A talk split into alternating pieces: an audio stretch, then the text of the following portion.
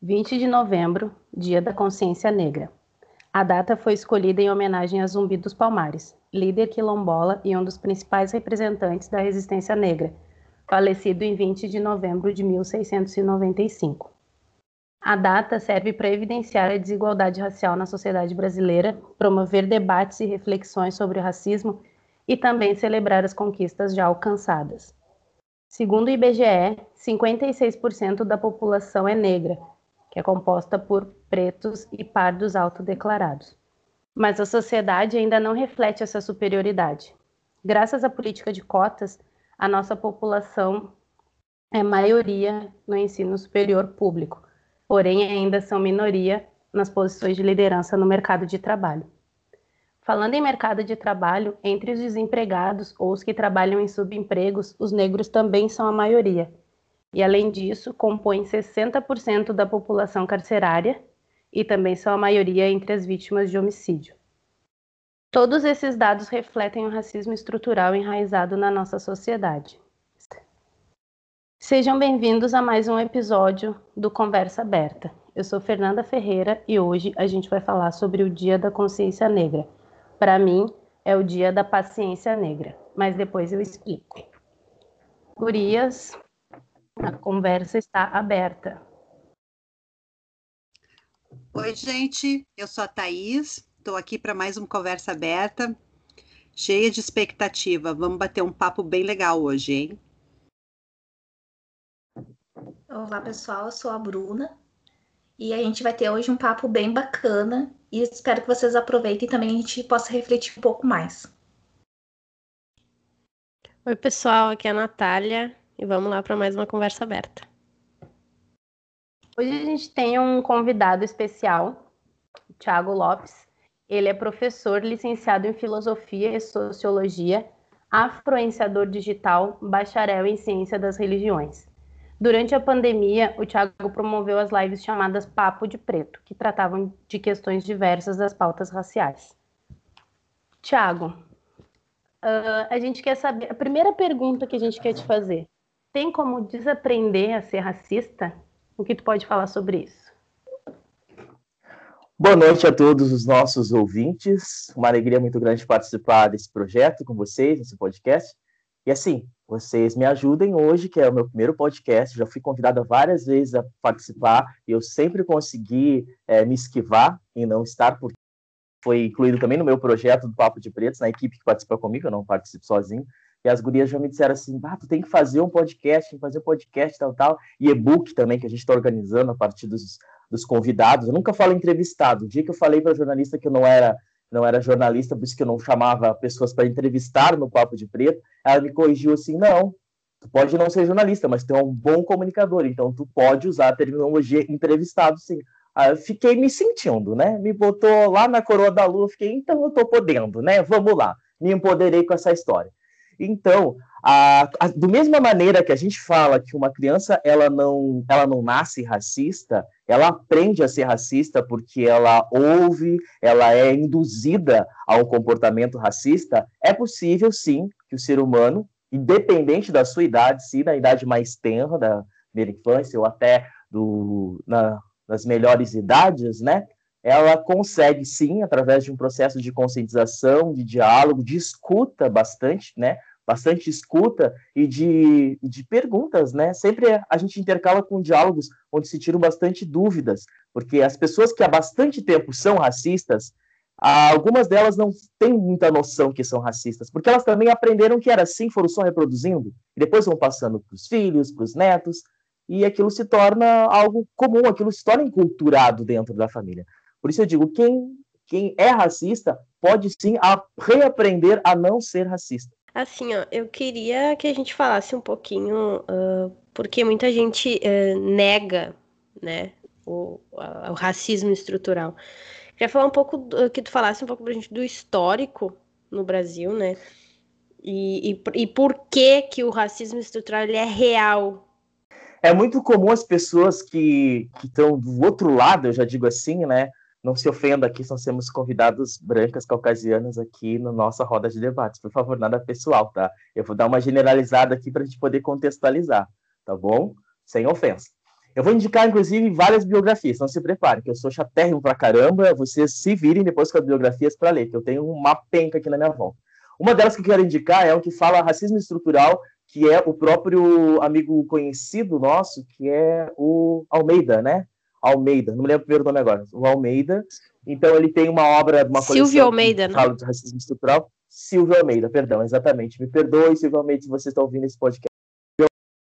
Uh, e ele traz bem estruturado também, inclusive a própria Jamila no seu manual antirracista, que é a primeira obra que eu vou começar aqui a encher o saco a paciência de vocês, que é aqui da minha biblioteca, que eu baixei todos os livros da biblioteca para minha volta aqui, então se prepare.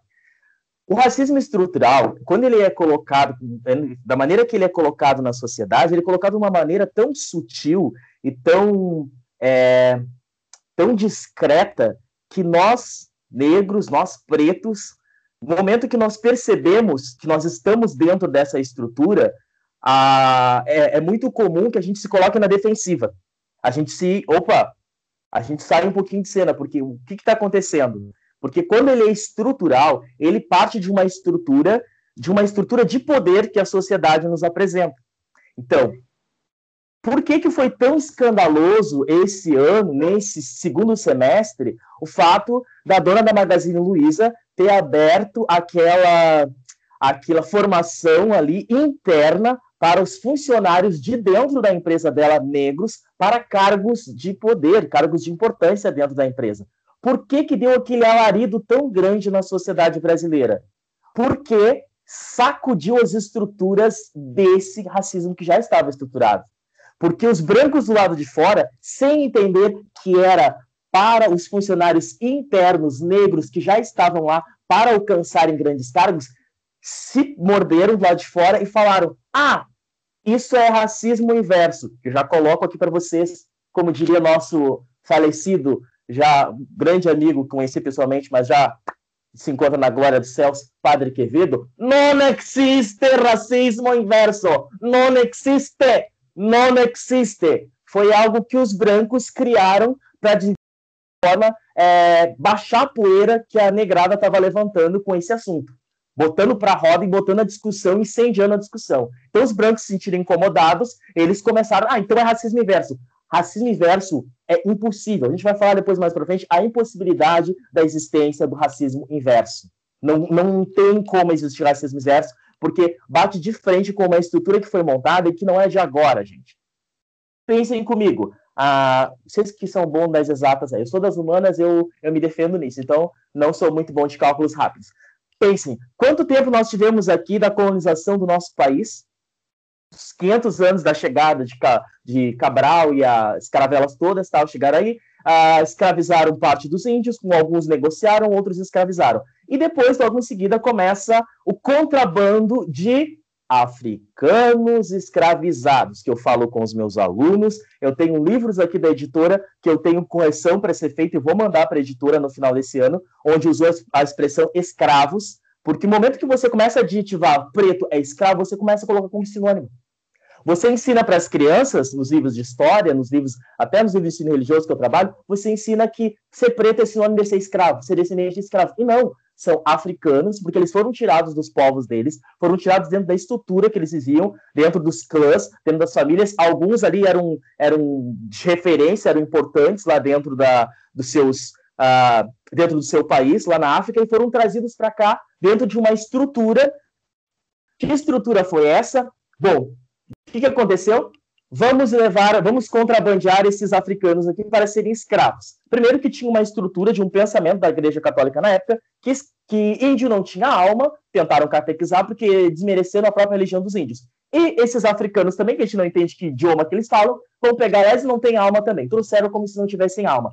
Mas assim, aí me perguntava um aluno super esperto esses dias, mas senhor, já que vieram tantos africanos escravizados para cá nesses porões, eles não fizeram um levante, uma resistência? Porque eles eram mais fortes, eles eram inteligentes também, eram acostumados com batalhas, com guerras. A estrutura foi tão bem pensada que quando eles foram trazidos nos navios negreiros, haviam classes, divididos em classes eles. Alguns bem tratados, outros mais ou menos, e outros totalmente escrachados, tratados como bichos. Por quê? Porque eles queriam que houvesse rivalidade entre os próprios africanos.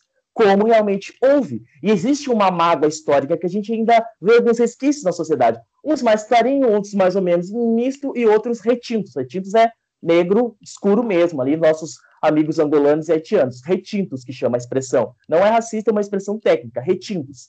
E essa rivalidade foi trazida já com eles. Então, alguns eram de senzala, outros eram mais para ajudar o capataz, eram mais perto do homem branco na, na, na, na, na Casa Grande e tal. E assim foi sendo feito. Foi criado esse desgosto entre eles, que fez com que eles, os próprios uh, africanos, os próprios escravizados, eles não tivessem uma simpatia muito forte entre eles, para que eles não se organizassem num grande levante e virasse o jogo e mudasse a história do país. Então, essa foi a primeira estrutura, estrutura de, de racismo que foi montada no início dessa conversa toda. Trazidos para cá já para que fossem inimigos entre eles.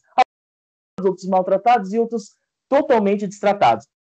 Essa era a ideia inicial. Vamos levá-los? Vamos levar em muitos. Precisamos de muitos escravos, precisamos de muitos, muitas, muitos braços lá para trabalhar conosco. Agora tu falou em estrutura, né? Lá, quando o negro veio uh, escravizados já tinha o estrutural do racismo, que é essa quebra da, da unidade da sociedade, né? Que tu, que tu falou isso. Então, vamos lá, lá desde o início já vem uma estrutura de poder, de, de separação aí, lá no começo. Então é muito tempo, né?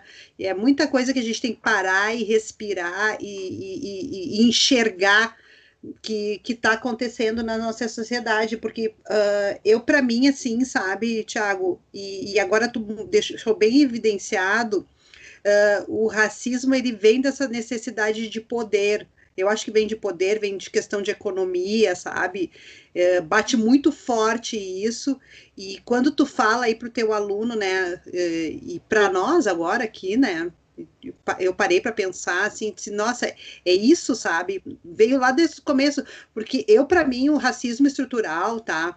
É uma coisa de agora, é uma coisa desse momento, sabe? Do que a gente está vivendo aqui, mas não, ela está vindo, nossa, está vindo muito tempo, né, Tiago?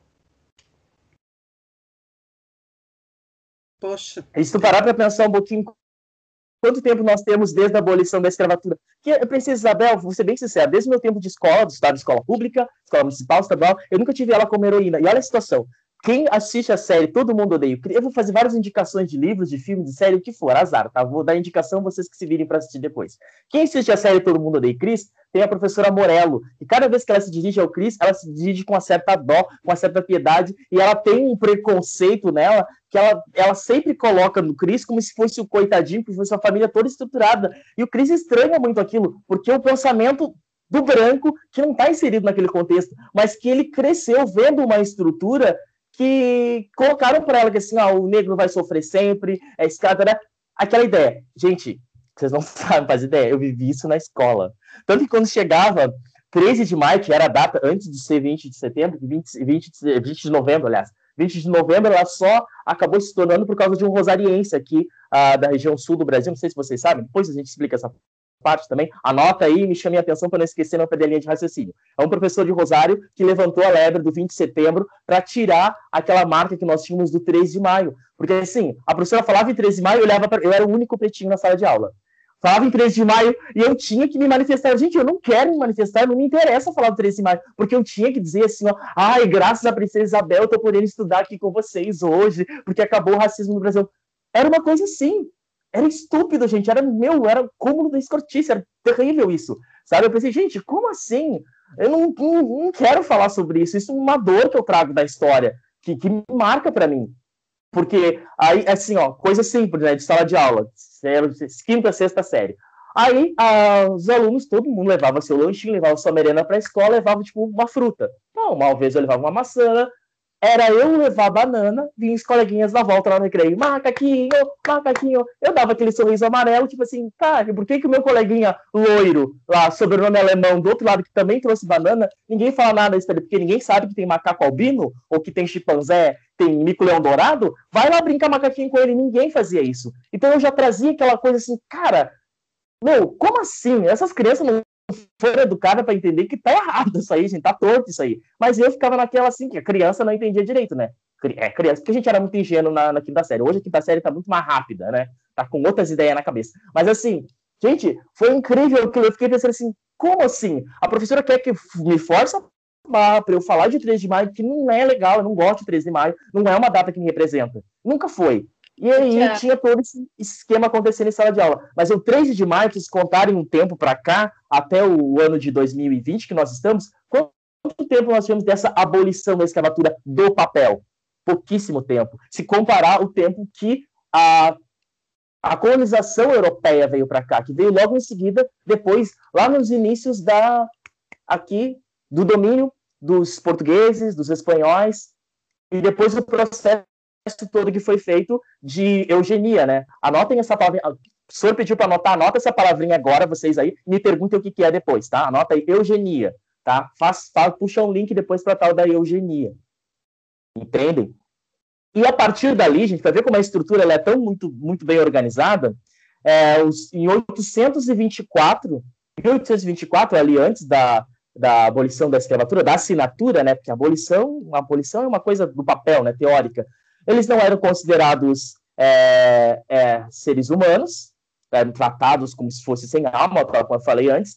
E ali vem toda uma estrutura, por exemplo, que fala do aprendizado, né?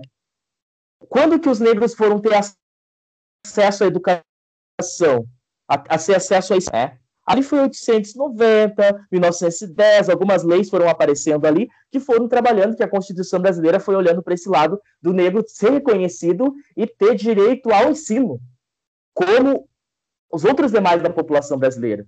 Em 1890 teve um decreto 847 em que os negros eram presos. Olha só, se eles, se eles receberam, foi ensinado a abolição da escravatura em 88, em 890, e uns dois anos depois, uh, tinha um decreto-lei que prendia as pessoas por vadiagem, aqueles que praticavam capoeira.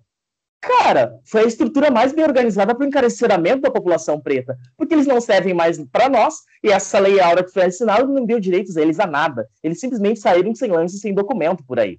Então, não protegeu coisa nenhuma, só liberou os, os, os, as, os grandes senhores da, das, das, grandes casas lá, da, falava o Laurentino Júnior, do a Laurentino escreveu sobre isso, que ele falava sobre esse período da escravidão, é, só liberou o peso, a despesa que eles vinham dando para os seus senhores. Liberados ali, eles não tinham para onde ir. E ficavam por aí, vagando, ficavam aí, sei lá, ah, tomando posse de algumas terras e tal, e voltando para os, indo para os quilombos. Tiago, essa aí é a, é a, grande sacanagem de tudo, né? Se a gente for pensar, daí tu falou lá em Estados Unidos, a gente vai falar na, na Lei Áurea, porque assim, o que que acontece? Ok, vocês estão livres, vocês que lutem, não deram estrutura nenhuma, né, para ninguém, ficou todo mundo solto. Uh, a gente vê o que, que aconteceu uh, aqui no Brasil, mas lá nos Estados Unidos a gente vê isso muito forte que é uma coisa assim que, que, eu, que eu gosto de acompanhar, que, que é uma das pessoas que eu admiro muito, que é o Martin Luther King, né? Que ele faz aquele discurso, né? Eu, eu tive um sonho, poxa, ele estava lá.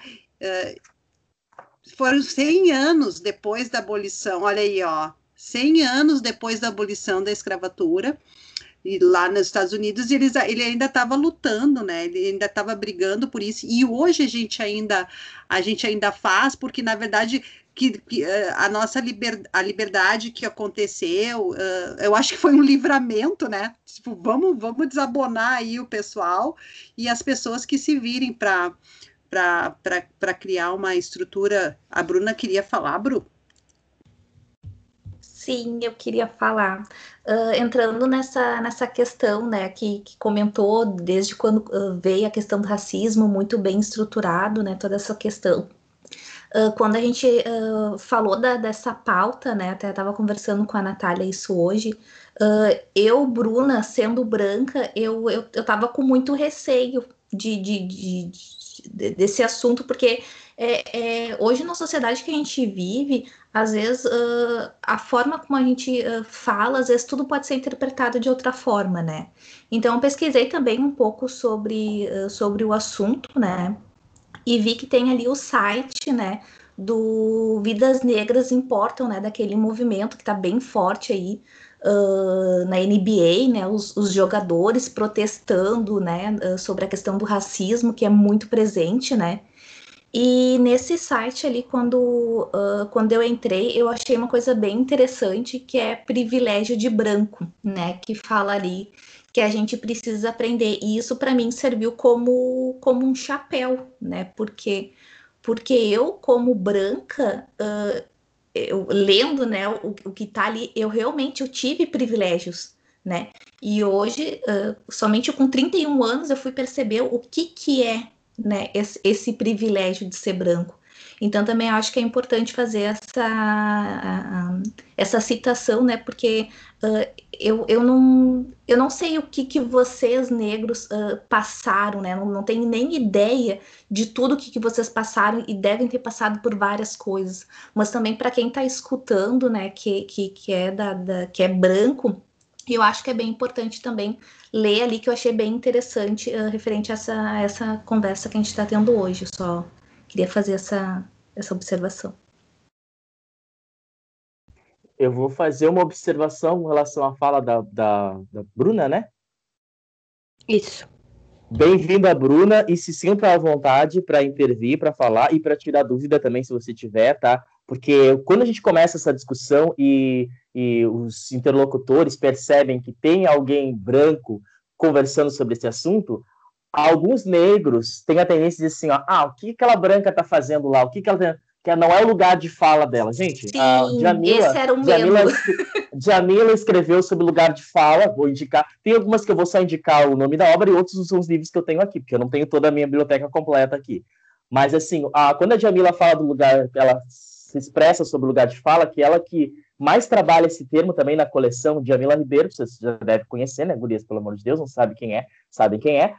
A Jamila, quando ela fala lugar de fala, ela diz que é é espaço, assim, um espaço privilegiado, sim, para expressar, e principalmente da parte dos brancos, é o lugar onde tem para se, se apropriar desse conhecimento, dessas informações, e é um lugar para desenvolver também a empatia nesse sentido, né? Pelo fato de tu de falar que não, não imagina como a gente sentiu na pele os nossos antepassados, mas o fato de você empatizar e assumir essa causa conosco é super bem-vindo e você vai ter sempre sim um lugar de fala, porque você fez esse exercício, sabe? Esse exercício do busca de, de compreender e de trabalhar a política do antirracismo, tá? Então fique à vontade, hum, quando tiver que discutir sobre esse assunto, entrar em alguma discussão, você é sempre bem-vinda, tá?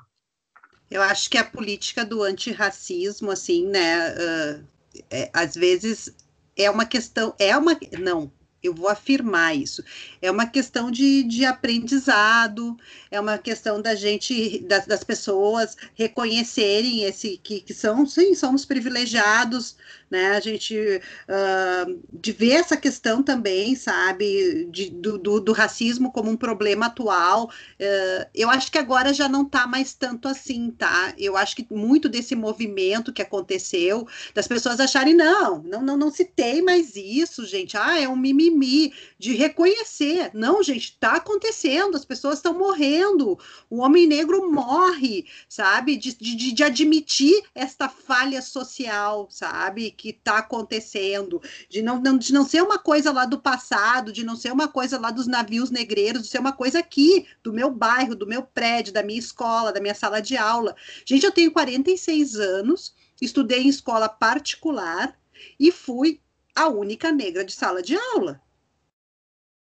Usada como espécime no dia 13, óbvio, né? Aqui nós temos um representante da porra do dia 13 da abolição da escravatura. Já fui usada como espécime. Aqui temos um representante. Daí aquele dia eu olhei assim: nossa, eu sou negra, eu não sabia. Por quê? Porque eu sou filha de pai preto e mãe branca né, gente? Então, assim, tem essa, essa, essa mistura, assim, tem essas coisas, assim, da infância, né? Da minha mãe uh, ter tido uma postura toda de como eu me tratar, de como eu me posicionar. E hoje, quando eu tinha, quando a gente falou dessa conversa, de ter essa vontade de ter essa conversa aberta, de ver a pessoa, que é o Tiago, assim, eu disse, meu Deus, eu tô com medo de falar sobre isso. De, do que que eu vou dizer, sabe? Será que essa conversa vai ser aberta para mim? Todos os meus traumas, do, meu machucado, do, do, do, que a gente passou, do que a gente está trilhando, né, Tiago? É difícil falar nisso. É difícil de falar nisso porque o negro ele é muito julgado, subjugado. Posso fazer uma pergunta relacionada a isso que tu falou? É claro, claro. Uh, o, o quanto isso, uh, essa história, essa uh, estrutura histórica, né, que a gente que, que a gente está aprendendo hoje aqui, o quanto isso uh, impacta na identidade do, do indivíduo negro? Quanto isso impacta hoje? Né, falando, nós temos aqui três pessoas que vivem é, o, a desigualdade de, desse, dessa estrutura racista. Quanto isso impacta na identidade do negro? Teve uma coisa que a que a que o Thiago estava falando ali, a questão da, da, da, dos tons de pele, que isso nos diferencia e tal. Esses tempos eu estava vendo, eu não sei quem é que falou, mas que uh, houve aquele, aquele, aqueles termos todos, mulato, pardo, uh, todos aqueles termos lá das, das, das relações uh, interraciais foram criados para, para enfim, mascarar aqui, aquela questão, ah, aquela pessoa é negra, né? Como a Thaís, a Thaís é uma gente brinca, mas a Thaís, em função de ser pai, é ter o pai negro e a mãe branca, a certidão de nascimento dela tá mista. Existe Co raça Mista? Gente, Não. e eu descobri isso aos meus. Credo, mista! Que ano que tu nasceu? 1900 e quanto? Credo. 1974. Gente, não, e o pior, ah. Tiago, trauma. Adivinha quem foi a mexeriqueira que descobriu e me jogou. A, a, isso é outro trauma. Aos meus 45 anos, deve ter sido, sei lá, 42 anos, a Ferreirinha, essa, esse indivíduo aí, pegou assim: Thaís tua certidão é mista. E eu olhei assim, nossa, eu não sabia. Eu não sabia que na minha certidão de nascimento estava lá mista. Aí, imediatamente, eu peguei o telefone e liguei para o meu pai. E aí, aí, ele imagina, né, o velho recebendo a ligação. Meu pai, como é que tu me bota que eu sou mista? Daí ele pegou e disse assim: Olha, filha, não fui eu que botei, deve ter sido o cara do cartório para não me constranger. E que isso era muito comum, né? Uh, antigamente. Não sei se é ainda, né? Na minha certidão não tem cor, né? Eu, eu também sou meio misturada, então. a minha mãe é mais indígena, meu pai é negro. Uh, e na minha certidão não tem, não tem cor, mas a questão da, da pergunta da Nath, o que, que isso impacta na identidade, né? O caso da Thaís já foi desde lá, tipo, ela já, ela já cresceu uh, nessa situação onde as pessoas querem sempre mascarar a negritude da outra pessoa. Eu também, antes da gente entrar aqui, eu estava falando, né? Que na escola as pessoas me olhavam e diziam, ai, mas tu não é negra. Como se ser negro fosse um demérito, sabe? Eu dizia, não, eu sou negra sim. Minha família toda é negra.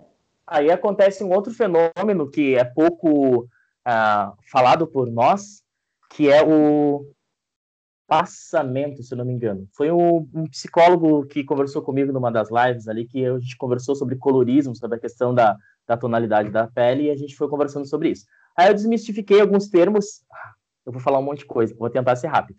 Então, uh, desmistificou um monte de termos. Por exemplo, mulato é pejorativo, gurias. Não deixem chamar de mulato mulata, né? Você sabe que mulato é o cruzamento, é, uma, é o cruzamento do... A mula é o cruzamento do cavalo com, a, com o burro, né?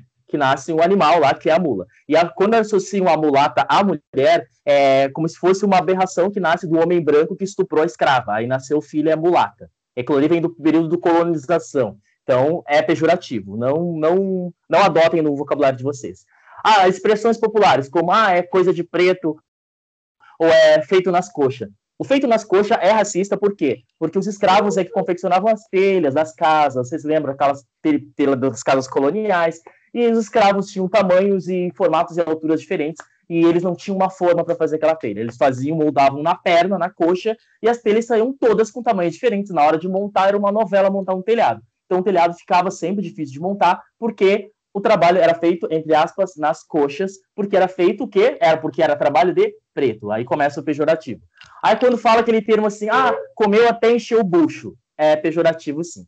Quem de vocês já teve em Minas Gerais? Eu tive visitando Minas Gerais um tempo atrás, fazendo um turismo lá por aquelas galerias onde passavam os minérios, tá, os mineradores, que eram todos pretos, escravos, lógico. Né? Não adianta passar carvão e dizer que ah, era branco, que estava sujo de carvão. Não, eram pretos escravizados mesmo.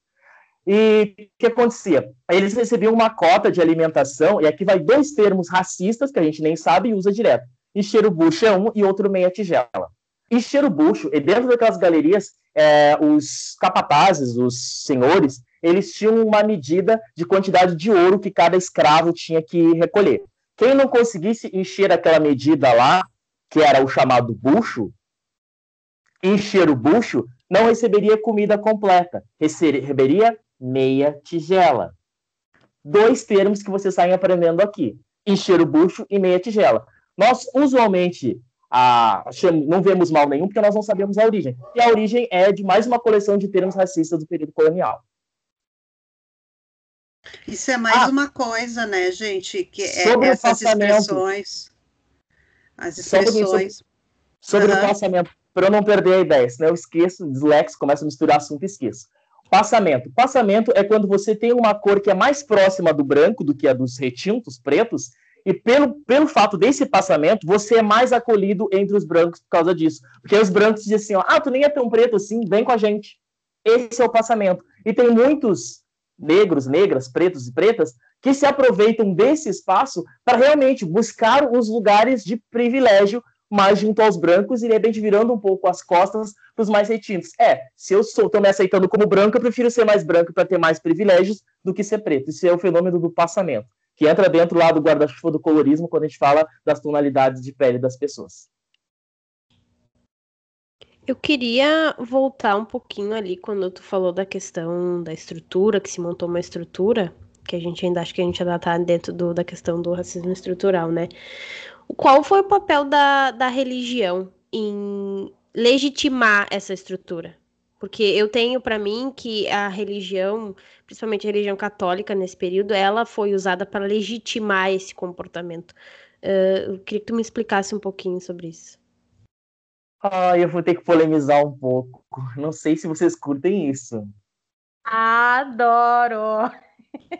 Estamos no nosso território. Polêmicas. Ai, Jesus. Então vamos lá. Jesus me perdoe. Sempre que eu falo da, desse, dessa compreensão errônea, compreensão torta da, da Igreja Católica, né, que tinha como a ideia de que o índio não tinha alma e que o escravo não tinha alma, eu, eu tive a curiosidade, como nas ciências das religiões a gente tenta entender um pouquinho como o funcionamento de cada uma delas, eu acabei descobrindo algo mais, mais, mais escrachado ainda, né? Então a gente vai dividir essa fatia desse bolo de responsabilidade agora, porque eu descobri que o fundador da Igreja Assembleia de Deus, ele simpatizava com a Ku Klux Klan. Inclusive, em vários pronunciamentos escritos dele, ele dizia, ele falava muito bem da Ku Klux Klan, o fundador da Igreja Evangélica Assembleia de Deus. Aí eu pensei assim, bom, não posso ser processado por isso, porque eu fui pesquisar e tem vários sites que falam sobre isso. Bom, então processa primeiro os sites que tem lá, porque são sites históricos e são coisas assim, ó, tá gravado, tá registrado o material lá de uma pesquisa. Agora, nesse período da, do Vidas Negras Importam, então muita coisa começou a vir, a vir à tona né, na internet. Eu comecei a recolher também com vários outros movimentos negros que pesquisam a história da, da, do negro no Brasil e no mundo. E essas informações foram chegando a mim. Eu fiquei assim, ó, me sentindo um pouco, poxa, eu avanço na pesquisa, não avanço? Não. A Igreja Católica, quando ela veio junto com a colonização europeia, junto com os, uh, os bandeirantes e tal, aquela função toda para cá, ela tinha pouco contato, sim, dentro da estrutura da própria, das, das próprias congregações religiosas, a que veio para cá, para o Brasil, a primeira foi os jesuítas, que é a atual congregação do Papa Francisco, mas eles vinham com a ideia da, do eurocentrismo, né? O centro do mundo é a Europa e o que eles conheciam do mundo, o que eles entendiam do mundo, era a Europa pelo fato de não terem conhecimento dessas tribos, desses grupos, por eles não terem conhecimento é, da vivência desses, desses, desses povos todos, eles tinham essa ideia que, é, que com o tempo, ela precisou ser muito trabalhada dentro da própria Igreja Católica. Por quê? Porque assim como eles fizeram um processo de catequização dos índios e também chegaram a catequizar alguns, alguns que na época eram africanos escravizados, nós tivemos ali grandes referências baluartes na história da Igreja Católica, santos que eram negros. E agora, como é que faz? Começaram a acolher, acolher. Quando ela teve, ela virou a chave para entender assim que, poxa, nós erramos aqui. Claro, não teve toda uma reparação histórica, um, uma manifestação, uma carta do Papa pedindo desculpa, como aconteceu com alguns outros santos, ah, com alguns outros fenômenos que a Igreja Católica se manifesta sobre. Mas teve essa, essa participação. E pouca gente sabe que o próprio Santo Agostinho de Pona, que a gente estuda na filosofia, era de, de Pona, né? Era uma região ali do continente africano, né, gente? E algumas obras, pinturas do período do Renascimento, que é uma coisa meio viciante assim dos artistas do Renascimento, que eram europeus, eles pintavam Jesus, pintavam tudo que era santo branco. E aí eu assisti uma pintura de Santo Agostinho e questionei meu professor, mas Hipona, tá, nesse período aqui em que Santo Agostinho nasceu, já tinha a presença branca bastante lá? Não, é um erro histórico. Mas quando fizeram o um filme de Santo Agostinho, fizeram Santo Agostinho negro mesmo, aí corrigiram, foi feito várias, vários acertos. Nós temos a Santa Baquita, é comemorada em fevereiro, que era uma escrava congolesa, que foi declarada santa. E olha só, para ver como são as coisas. No período que eu morei em São Paulo, eu trabalhei, na capital São Paulo, eu trabalhava fim de semana no, no Guarujá, no litoral de São Paulo. E eu, por acaso, um dia peguei a embarcação e fui a Santos. Sei que tinha alguma coisa acontecendo lá, e eu fui a Santos.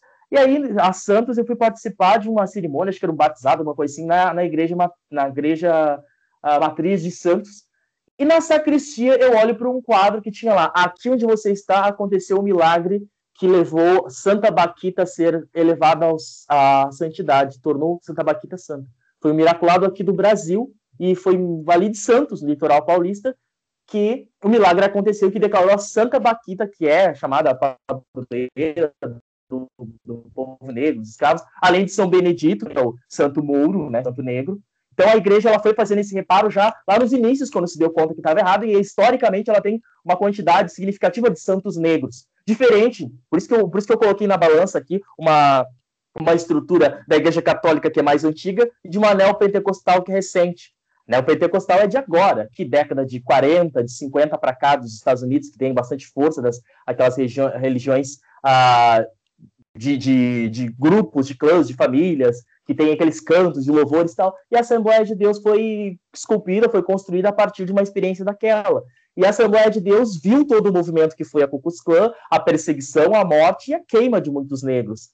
E nós tínhamos ali o fundador deles que tem uma simpatia, que é próximo da Klux Klan e que fazia vários acenos simpáticos ao movimento da Klux Klan. Eu pensei assim, nossa, e como a gente tem uma Assembleia de Deus funcionando muito bem no Brasil, com uma quantidade de negros incrível que, de repente, não leu essa história, não tem informação disso, mas não para criar mágoa, rivalidade, mas saber no terreno onde está pisando. Porque eu, quando uh, fui participar da Igreja Católica, eu tenho meu pai que é uh, da Umbanda, tem minha mãe que é católica, tenho meus irmãos ali que são de outras religiões, evangélicos também, mas quando eu escolhi, porque eu pude escolher com 10 anos de idade ser católico, eu entendia, eu sabia de toda essa, essa carga histórica que tinha e também fui discernindo a partir dali, né? A partir da, do próprio dar-se conta da própria Igreja Católica do erro que haviam cometido e no andar da carruagem dos, dos concertos que foram feitos ali, das reparações que foram feitas historicamente para reconhecer o quanto eles estavam errados quanto aquilo, né? Tanto que nós temos hoje em dia até índio que foi canonizado aí que é santo hoje.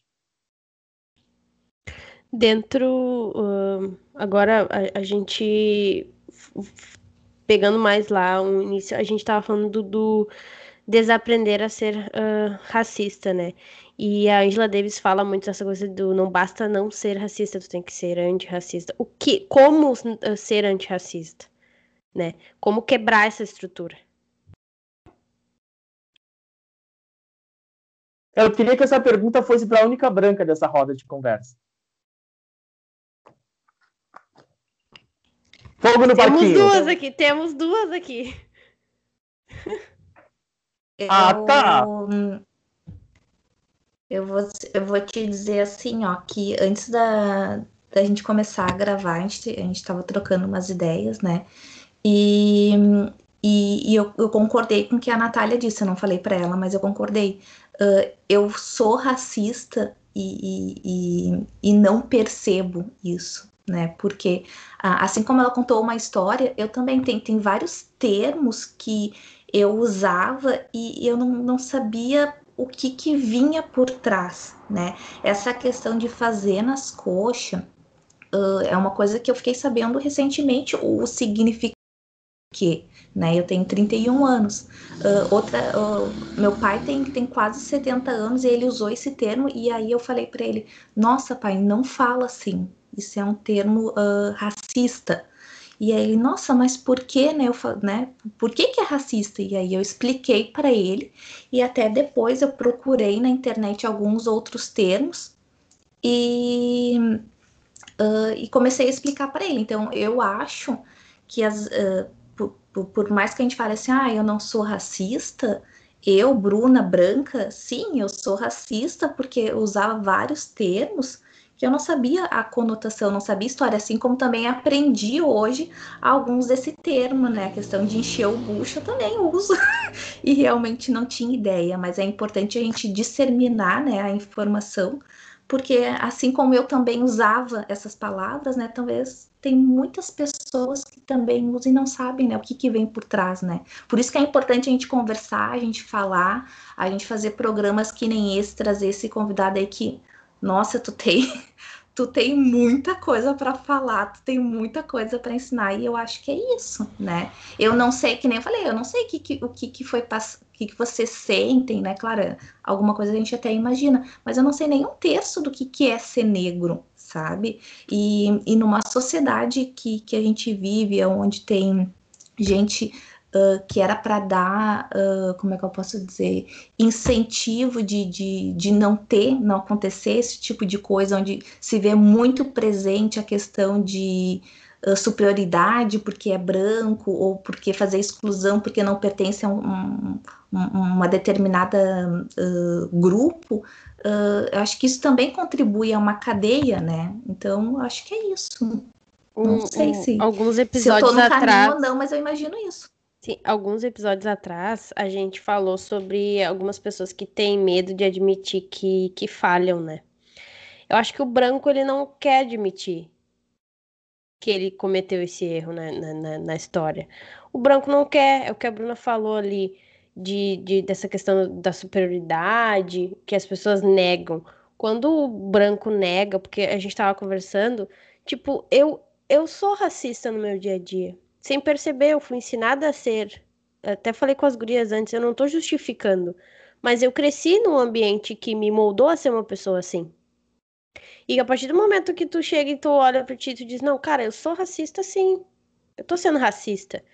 Eu não tô tendo intenção, eu não fiz isso porque eu sabia que eu tava fazendo isso, mas eu estou sendo racista, né? Eu pergunto, assim, essa questão de como ser antirracista, porque quando eu me coloco numa posição de não ser racista, de me educar, né, reeducar a, a não ser racista, eu estou fazendo uma, uma, um, um ato individual para mim. Né? Eu não quero ser racista, eu não vou fazer coisas racistas, então eu estou me educando. Mas como eu, me educando, consigo colocar isso para quebrar uma estrutura? Sabe? Dar um, como que a gente consegue quebrar essa estrutura para que o, o, os negros têm um espaço, né? Porque eu tava falando com as gurias, a gente, a gente fala muito essa coisa da aceitação, né? Não tem aceitação histórica. Muita gente, não, mas não tem, não tem racismo, uh, isso é, ah, é mimimi de minoria. Só que não é minoria, é maioria. Entendeu? Os negros são maioria. Nosso, o Brasil é um país de maioria negra. E, e o branco, a parcela branca, continua negando esse espaço do negro. E não admite historicamente o que fez e não admite o que está fazendo ainda, sabe? Por isso que eu pergunto para vocês, porque eu, eu, Natália, eu tento todos os dias ser menos racista. Porque eu vou dizer para vocês, hoje eu não posso dizer que eu, Natália, não sou racista, porque eu ainda uso termos que eu não sei que são racistas, né? Eu ainda falo coisas que às vezes tu fica tipo, pô, mas foi, foi, foi meio chato isso, sabe? Mas são coisas que eu cresci ouvindo, que na escola todo mundo fazia, e que, e que poucas pessoas chegavam e diziam para mim, ó, não é assim, sabe? Então, acho que passa, eu, Natália Branca, falando, tá? Passa por tu olhar para ti e dizer, não, tu, tá, tu é racista sim, entendeu? Te educar a não ser. Cada dia menos, ser cada dia menos racista. Por isso que eu perguntei pra você como ser anti, porque eu acho que isso, eu, o fato de eu me educar é uma coisa muito individual minha. Entender como isso, isso pode ser um pouco mais amplo para quebrar essa estrutura.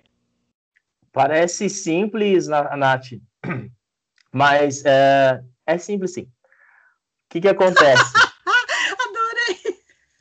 O que, que acontece? As pessoas, quando o movimento ficou forte esse ano, devido a todos os acontecimentos que tomaram a mídia, né, em função disso, ah, eu não sou racista. Aí todo mundo declarava que não era racista, todo mundo colocando é, a, a, sua fotinho preta lá no perfil das redes sociais. Ah, que bonito! E aí eu gostei que várias pessoas também agora, na véspera das eleições, vamos ver se o seu racismo ele chega nas o seu antirracismo, né?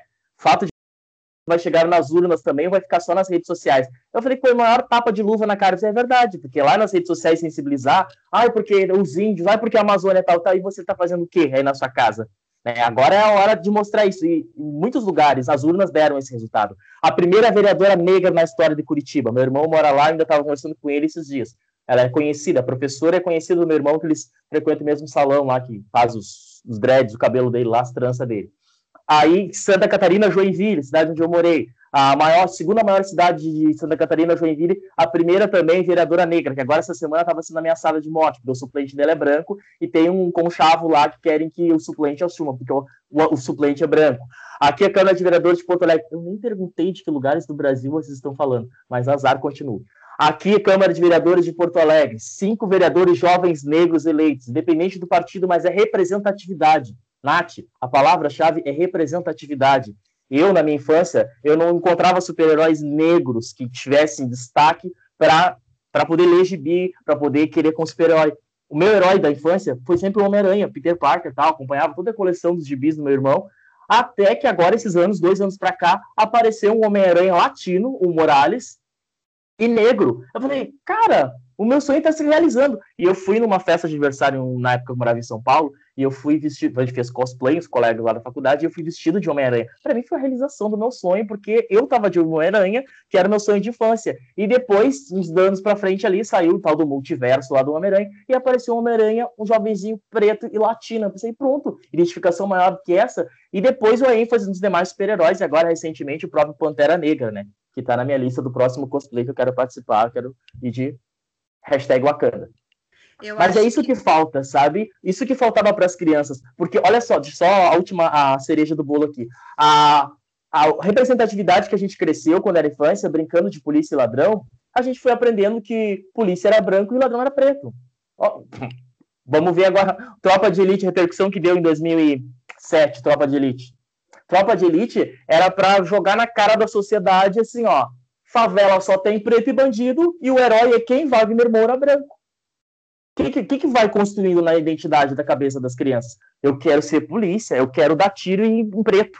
Eu usava como sinônimo de ladrão preto.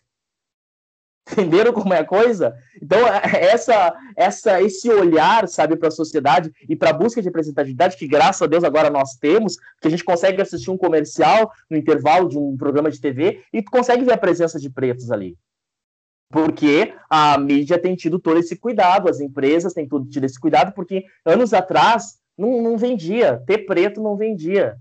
Ter preto fazendo propaganda de alguma coisa não era negócio.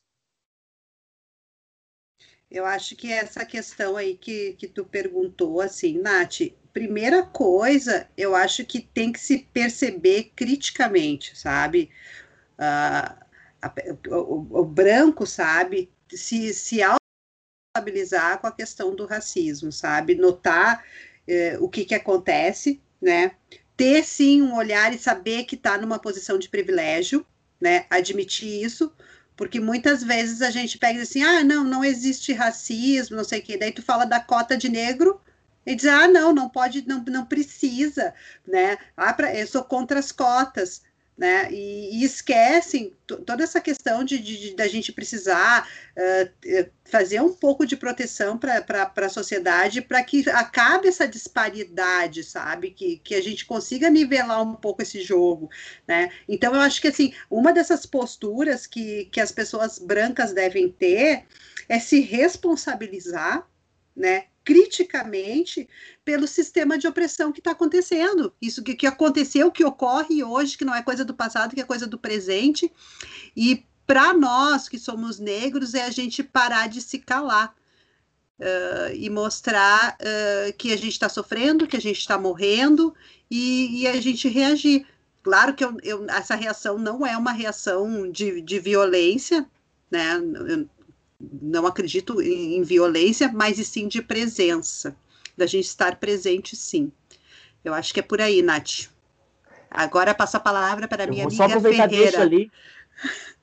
Eu vou cortar a Ferreira porque eu não sei colocar a mãozinha para falar, tá? Assim, ó, aproveitando a tua deixa, a, quando a gente fala do Vidas Negras Importam, eu, eu, eu tenho minhas ressalvas com relação a esse movimento, que dentro dos movimentos, quando se organizam, às vezes acontece uma cisão para alguns grupos mais radicais. Aí eu escuto algumas pessoas, até o, brancos, que assumem a causa fogo nos racistas. Não é fogo nos racistas, porque não é com a violência que a gente vai combater a violência que a gente está sofrendo. Porque a gente, historicamente, a gente só sofre a violência porque existe um medo sobre nós, sobre a nossa resistência. E a nossa resistência é pacífica. Nossa resistência é na palavra, é no testemunho, na conversa, é no diálogo. Então, eu sou contra a expressão algum outro vai escutar isso e não vai gostar, mas paciência. Eu sou contra o fogo nos racistas e pronto.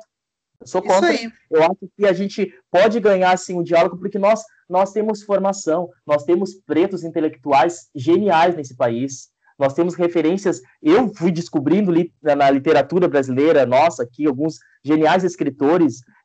Estou é, lendo ainda e me apropriando de algumas obras, mas assim, ó, nós temos uma riqueza é, intelectual fantástica que a gente pode muito bem da formação que a gente tem, porque nós temos negros que são representatividade positiva para nós, que fizeram grandes coisas historicamente também, e os da atualidade que ajudam a nessa reflexão. Então, não, não concordo com o fogo dos racistas, eu acho que chama os racistas para sentar e conversar e eles têm que entender. E depois nós temos o sistema judiciário aí para penalizar o racismo. Pronto, se não, se não der, se a gente não conseguir resolver na saliva, a gente resolve na, na algema. Tá, então agora eu vou falar. Eu sou hashtag fogo nos racistas. Mas não no sentido de colocar, eu não quero botar fogo nas pessoas, me entendam. Sim, botar fogo no racismo, né? E respondendo a pergunta da Nath ali, eu tenho uma dica. Eu não, a gente já fez um episódio sobre inteligência emocional, né? Quando aconteceu comigo, eu não tive inteligência emocional para fazer isso que eu vou te falar agora, que eu acho o máximo. Quando alguém te faz uma piada racista, tu pede pra pessoa explicar. Ah, eu não entendi essa piada, tu pode me explicar? Porque, tipo, que nem um dia eu tava no Rio de Janeiro com amigos todos negros e um único branco na roda. E esse branco olhou para mim e disse assim: Tu conhece a piada do Kinder Ovo? Eu disse: Não, não conheço. Só que eu não vou reproduzir a piada do Kinder Ovo para vocês, porque eu acho que não, não vem ao caso. Quando esse homem terminou a piada, que é uma piada extremamente racista, eu tentei me avançar nele. E as outras pessoas que estavam com a gente, ninguém falou para ele, cara, tu tá no meio de um monte de gente preta, como é que tu faz uma piada dessa? Não, eles simples, simplesmente ficaram passando pano para ele. A errada era eu, que era violenta e agressiva, né? Mas depois, depois eu comecei a pensar que realmente essa essa tática de pedir para a pessoa explicar, não me explica essa piada que eu não entendi. Tu vai quebrar a perna, as pernas do cara, porque o cara vai ficar todo embananado para te explicar.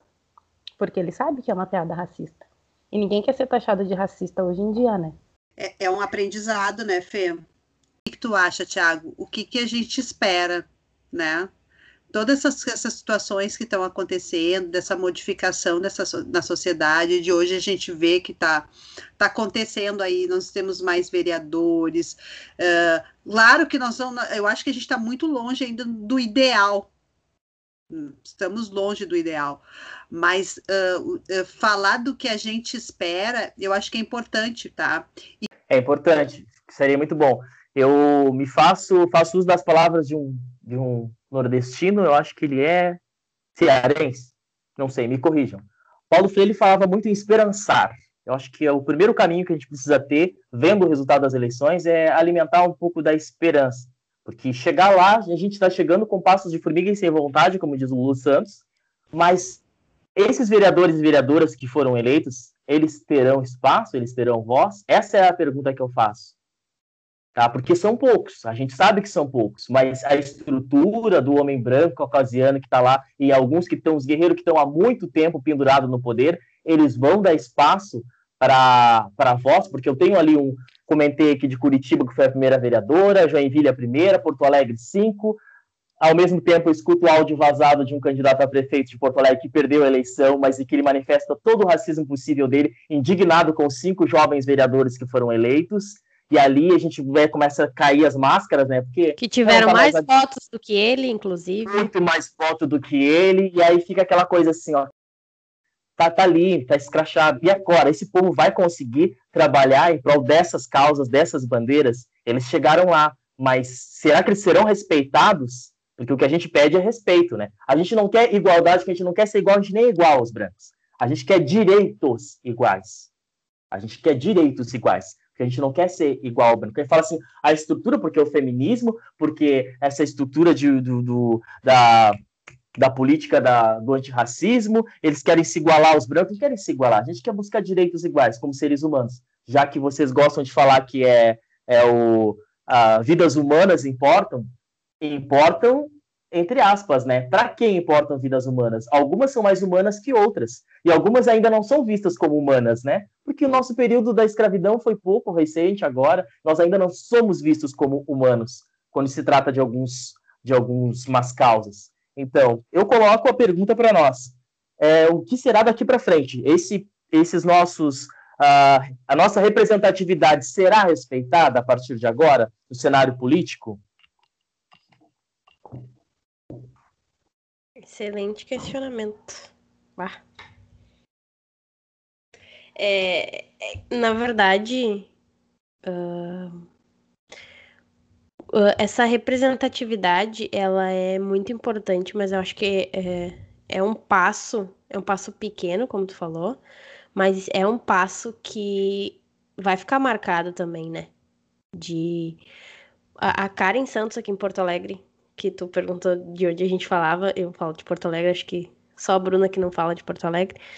Mas a Karen Santos foi a vereadora mais votada de Porto Alegre, né? Mais de 15 mil votos mulher negra, e já antes, eh, né, acabou de acabar a eleição, ela acabou de ser, ter sido eleita e já estão tentando tirar o mérito e, e, a legitimidade do mandato dela, que vai começar ali. Ela já tá lá, ela tomou posse, ela era suplente, mas já estão tentando tirar o mérito de, de, de, de, uma pessoa negra que, que venceu, que, que teve expressão, uma, uma vitória expressiva na cidade de Porto Alegre. Porque, como tu falou, né?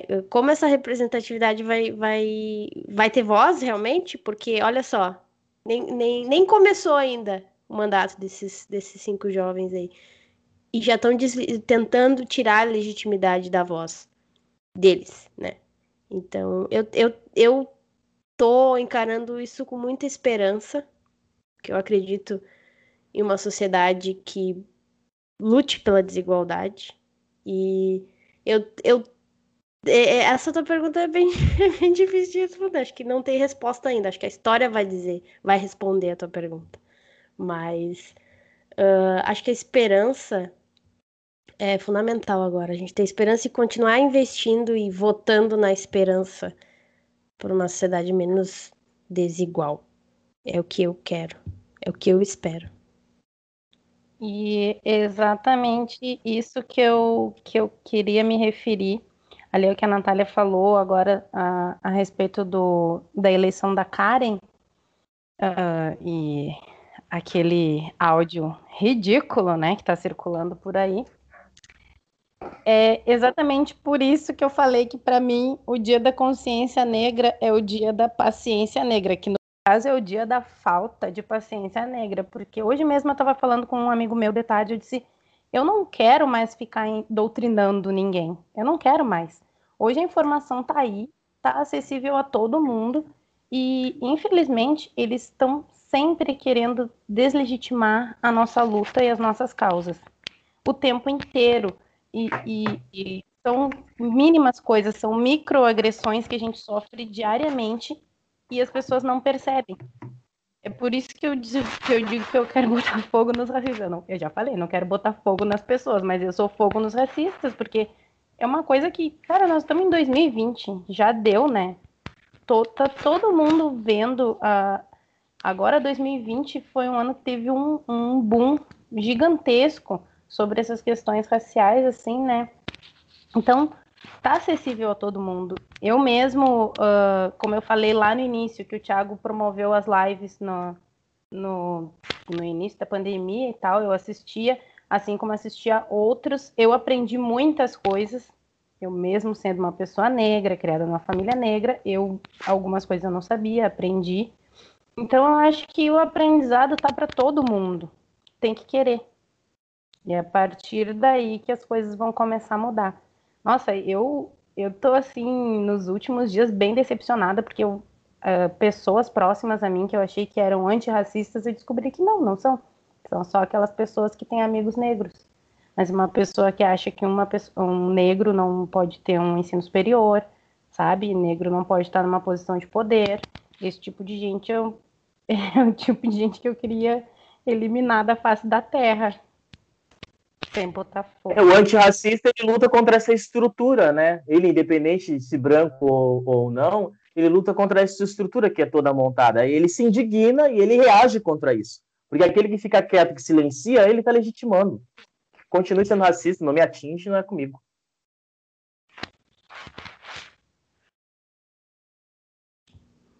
Bru? Uh, vocês falaram bastante sobre política. Um, da, dessa questão, desse fato específico, né? Mas uh, antes do, da gente entrar em, em, em gravação, a gente. Ah, não sei se foi a Ferreira ou a Natália falou assim: por quantos médicos negros tu já foi atendido, né? Uh, e, e, eu parei para pensar e realmente eu não me recordo disso. Uh, e outras, e outras uh, áreas também. Então, acho que fica a questão assim eu sou branca e eu não percebo às vezes o racismo, mas que a gente consiga visualizar num futuro próximo pessoas negras em, em, em, cargos de ensino superior, sendo médico, sendo advogada, e a gente não, isso não causar estranheza, né? Porque hoje, quando me perguntaram isso, que eu não me lembro agora quem foi, isso aí me causou estranheza, porque eu parei para pensar, a Fê, né, Fê? Uh, parou para pensar, eu parei para pensar e digo, nossa, é, realmente eu nunca vi um, um, médico negro, sabe?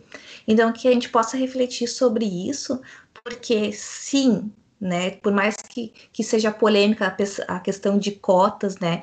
Uh, sim, uh, nós brancos, a gente causou uma ferida muito grande e a gente, todos nós temos que pagar por isso.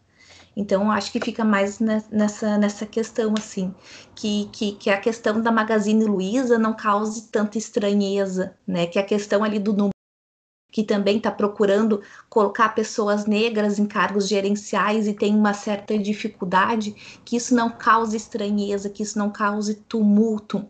Negro, branco, pardo, todos nós uh, somos seres humanos e todos nós deveríamos ter a, a mesma, uh, os mesmos privilégios, né? Que eu tive e, e, e não tinha consciência disso. Então, eu acho que para encerramento é isso. Tá, tá. Uh, que difícil, hein? Nossa, mãe. Um, a fala da Bruna fala, disse que 2020 foi um ano difícil, que, que as coisas aconteceram, muitas coisas ruins aconteceram. uh, sempre aconteceram coisas ruins para o negro. Sempre foi difícil, sempre o negro morreu, sempre o negro ficou de fora, sempre o negro custou constrangimento. Não aconteceu nada que não tenha acontecido sempre, historicamente. Uh, eu acho que 2020 a gente está uh, falando mais, mostrando mais. Nós temos celulares, qualquer um grava, pode se mostrar na TV, pode se mostrar no YouTube, pode se falar num podcast. E as coisas estão aparecendo sim.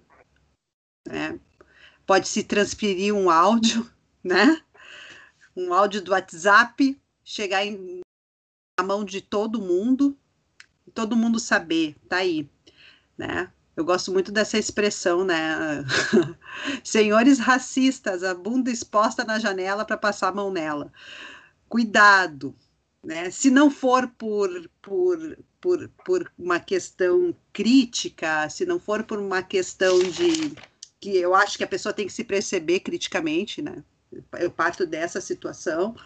Se não for por isso, a exposição está aí, senhores. Graças a Deus. Uh, a gente tem a mídia, a gente tem recursos, e eu acho que não vai ser como era antes, já não é mais. Estamos dispostos a nos colocar dentro de uma sociedade, reivindicar o nosso lugar, e é por aí. Eu espero que todos nós tenhamos um lugar com respeito, com dignidade, e, e, e é por isso, sabe? Eu acho que para mim já foi mais fácil do que para o meu pai. Para o meu filho vai ser mais fácil do que está sendo para mim. Uh, vejo mais negros formados, vejo mais negros com estudo superior. Uh, hoje a gente está vendo aí artistas, uh, tem as, as poetas, eu, eu, gosto muito de poesia, e a gente tem as poetas negras, né? Que uma delas é nossa amiga, Tayasmine, uh, e elas estão se evidenciando aí na, na, na sociedade. Isso é muito legal. E eu espero que isso aconteça cada vez mais, que se torne corriqueiro, que se torne comum e que nós não tenhamos a necessidade de estar discutindo esse assunto, porque isso é uma coisa que, a partir do momento que a gente discute, que a gente briga, é porque não está igual, está desigual, né, gente? Espero que seja igual que, que se torne uma coisa banal, que ser preto ou ser branco não tenha diferença alguma. É isso que eu espero. Eu quero agradecer, então, o Tiago, por gentilmente ter cedido o tempo dele para vir aqui e dar essa aula para gente. Muito obrigada. Uh, qual a tua, tua rede social lá, Tiago? Vou colocar aí pro pessoal seguir lá. O Instagram tá bombando, é Tigo Underline Hopes.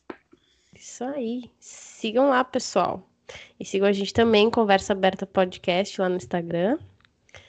E lembrem-se, podcast é tudo de bom. E a gente se encontra no próximo episódio.